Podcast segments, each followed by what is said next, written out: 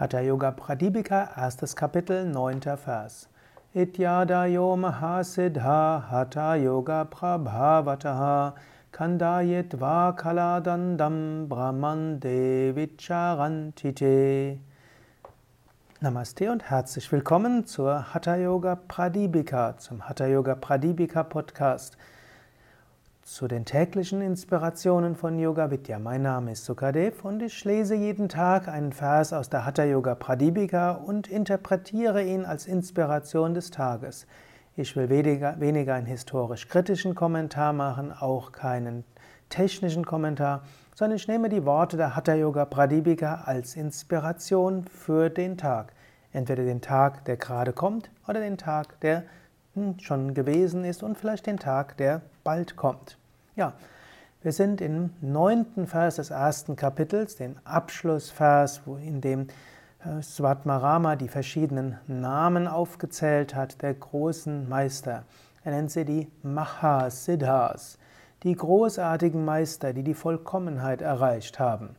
Und die Siddhas sind also die, die Vollkommenheit erreicht haben. Du kannst auch die Vollkommenheit erreichen. Siddha hat noch eine weitere Bedeutung. Du hast die, der Meister die Vollkommenheit erreicht und er existiert weiter auf eine feinstoffliche, subtile Ebene. So wie du dich öffnest für diese Meister, können sie dich segnen.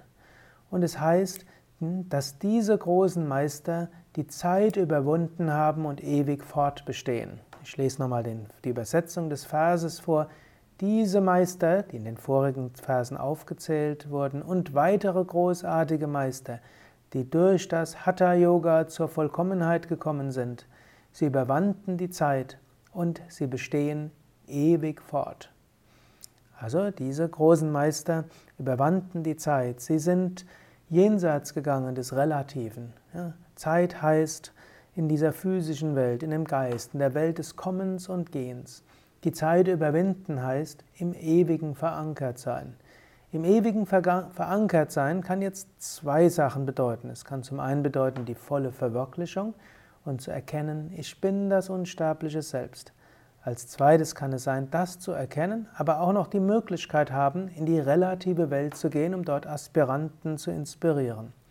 Von den Siddhas heißt es, dass sie in die Kategorie gehören, dass sie die höchste Verwirklichung erreicht haben und sich immer wieder in diese Welt begeben, um zu helfen.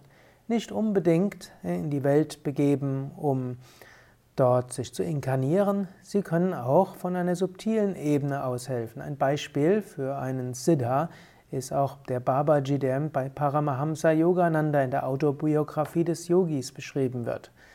Der hatte die Verwirklichung erreicht, aber er ist weiter von einer subtilen Ebene aus aktiv und hilft dieser Welt und hilft den verschiedenen Menschen. So ist es mit all den aufgezählten Hatha-Yoga-Meistern, die ich in den vorigen Phasen genannt hatte.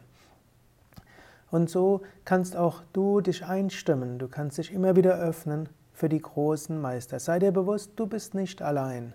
Und natürlich, wenn du in der Tradition von Yoga Vidya bist, hast du vielleicht einen besonderen Bezug zu Swami Shivananda oder zu Swami Vishnadevananda. Vielleicht auch kommst du aus einer anderen Tradition, hast einen Bezug zu einem anderen Meister.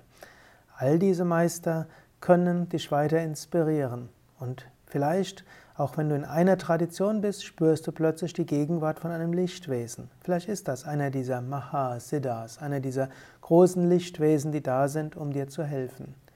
Du kannst dir auch so etwas vorstellen. Du kannst dir vorstellen, zum Beispiel, dass von oben dich Gott selbst inspiriert, dass dich von vorne dein persönlicher Meister inspiriert, wenn du an ihn denkst, und dass er dich von hinten inspiriert, wenn du nicht an ihn denkst. Und von links, rechts und hinten, links und hinten rechts sind Lichtwesen, die dich inspirieren, andere große Meister. Du kannst dich so immer geborgen fühlen, du kannst dich immer inspiriert fühlen, du kannst dich immer voller Licht fühlen.